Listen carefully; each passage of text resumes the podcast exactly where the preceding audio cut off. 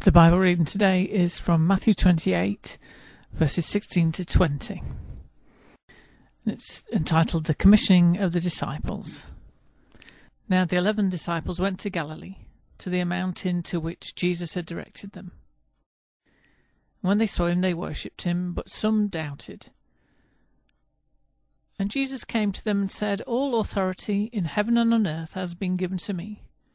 Go therefore and make disciples of all nations, baptizing them in the name of the Father, and of the Son, and of the Holy Spirit, and teaching them to obey everything that I have commanded you. And remember, I am with you always, to the end of the age. Holy wisdom and holy words. Thanks be to God. May I forever speak in the name of the Father the Son, and the Holy Spirit. Amen. Trinity Sunday is typically that day in the liturgical calendar which strikes the greatest fear into the hearts of preachers all around the world. How on earth do we start to fully understand and then even try to explain the very nature of God? The doctrine of the Trinity is not even fully formed by Scripture itself. And it ended up becoming one of those means in the first century that the church used to exclude people who didn't quite agree with them, rather than a means of helping them to comprehend and understand the love of God.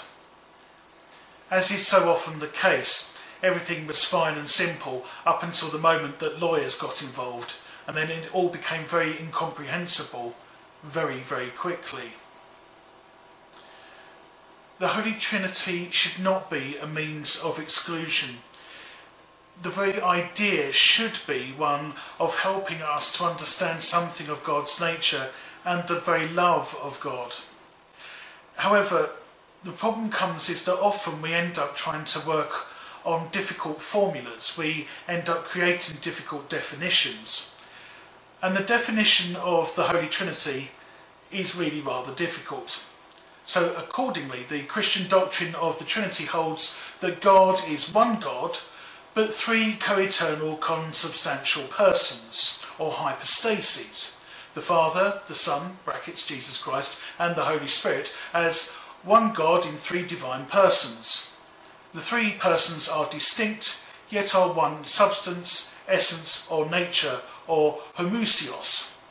In this context, a nature is, one, is what one is, whereas a person is who one is. The subset of Christianity that accepts this doctrine is collectively known as Trinitarianism, while the subset that doesn't is referred to as non Trinitarian. Trinitarianism contrasts with positions such as binitarianism, one deity in two persons, and monarchianism, no plurality of persons within God, of which modalistic monarchianism, one deity revealed in the three modes, and Unitarianism, one deity in one person, are subsets. So I hope that's cleared all of that up for you.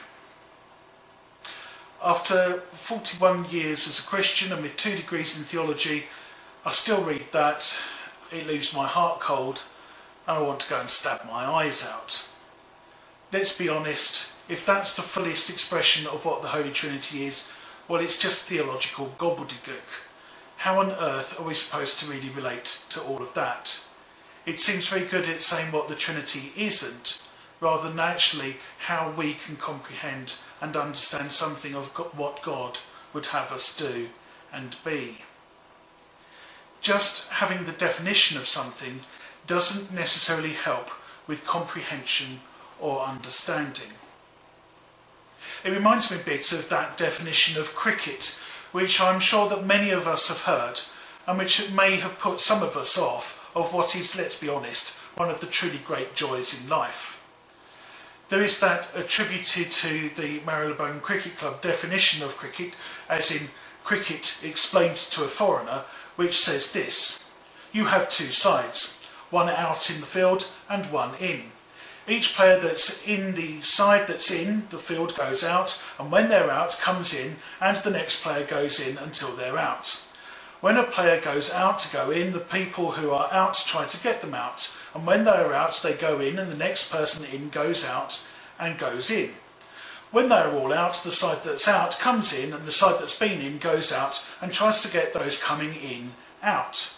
Sometimes there are players still in and not out.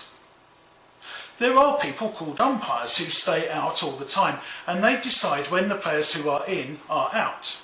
Depending on the weather and the light, the umpires can also send everybody in no matter whether they are in or out.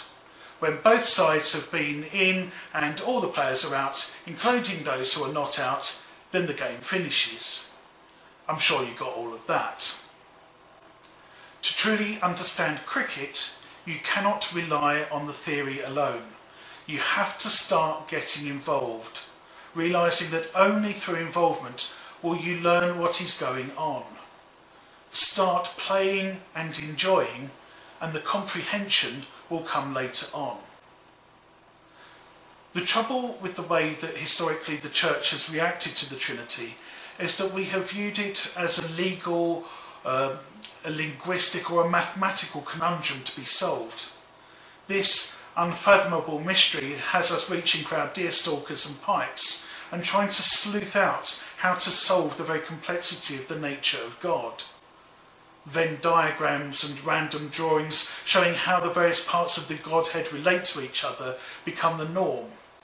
Or, even worse maybe, random demonstrations involving bananas, shamrocks, and the steam, liquid, and ice nature of H2O have all been deployed. And yet somehow they all still seem to miss the point. The point of a God who creates the universe, the stars in their heavens, the birds in the sky, the fish in the sea, the animals in the jungle, and also you and me, does this, creating out of a desire to be in a relationship with each of us, because the very nature of God is relational. God is a God of love whose desire to commune and relate causes creation itself. Too often, we as a church, and maybe each of us as individuals, have sought to understand the nature of God asking the what or the how. And we've forgotten to ask the question, who is God for me?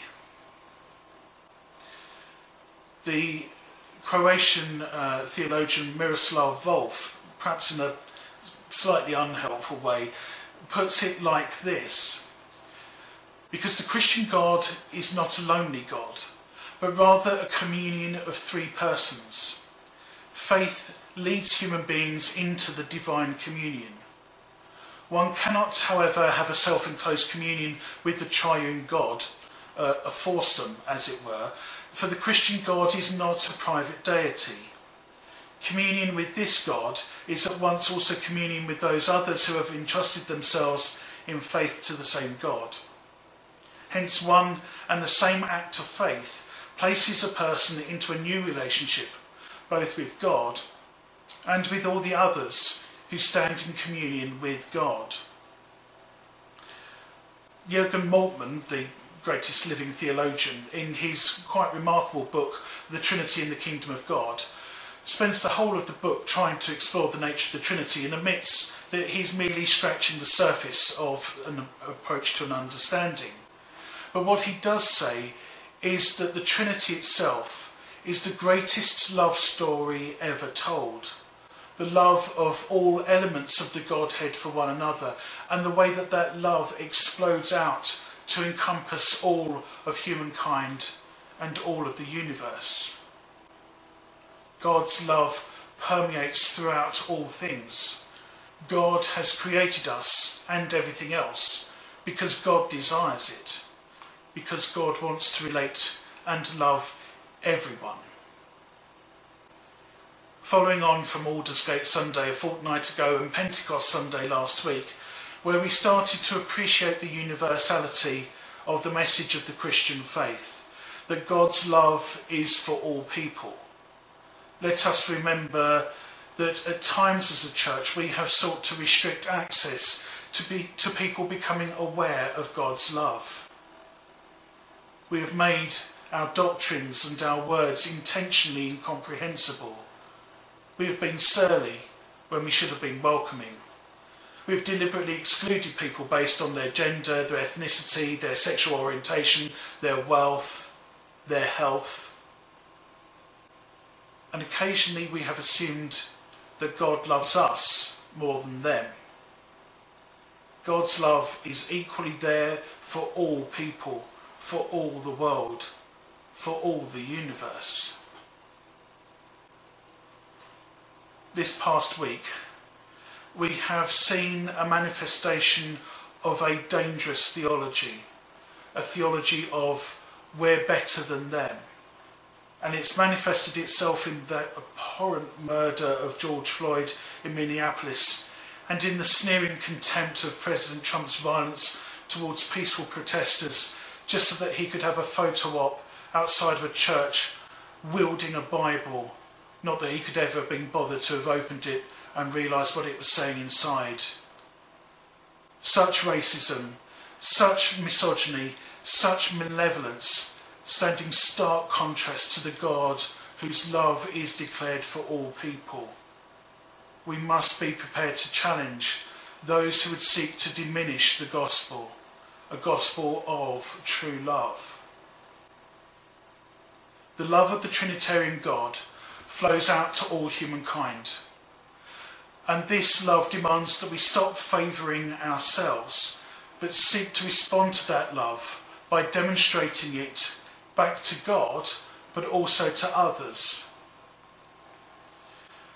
C. Baxter Kruger said this The doctrine of the Trinity means that relationship, that, that fellowship, that togetherness and sharing, that self giving and other centeredness are not afterthoughts with God but the deepest truth about the being of God. The Father is not consumed with himself. He loves the Son and the Spirit, and the Son is not riddled with narcissism. He loves his Father and the Spirit. And the Spirit is not preoccupied with himself and his own glory. The Spirit loves the Father and the Son. Giving, not taking. Other centeredness not self centeredness. Sharing, not hoarding, are what fire the rockets of God and lie at the very centre of God's existence as Father, Son, and Spirit. So, this Trinity Sunday, let's not worry so much about the theory of the Holy Trinity, but instead let us get involved in the work of experiencing and sharing the love of God. Let us start to enjoy our faith. Let's play it out on the field. And then, and only then, by enjoying and by living out our faith, will the comprehension start to come through. It is through involvement that we start to gain understanding. Freedom comes only through deeds, not through thoughts taking wing. So faint not nor fear, but go out to the storm and the action, trusting in God, whose commandments you faithfully follow. And freedom exultant will welcome your spirit with joy. May God bless you this Trinity Sunday and forevermore. Amen.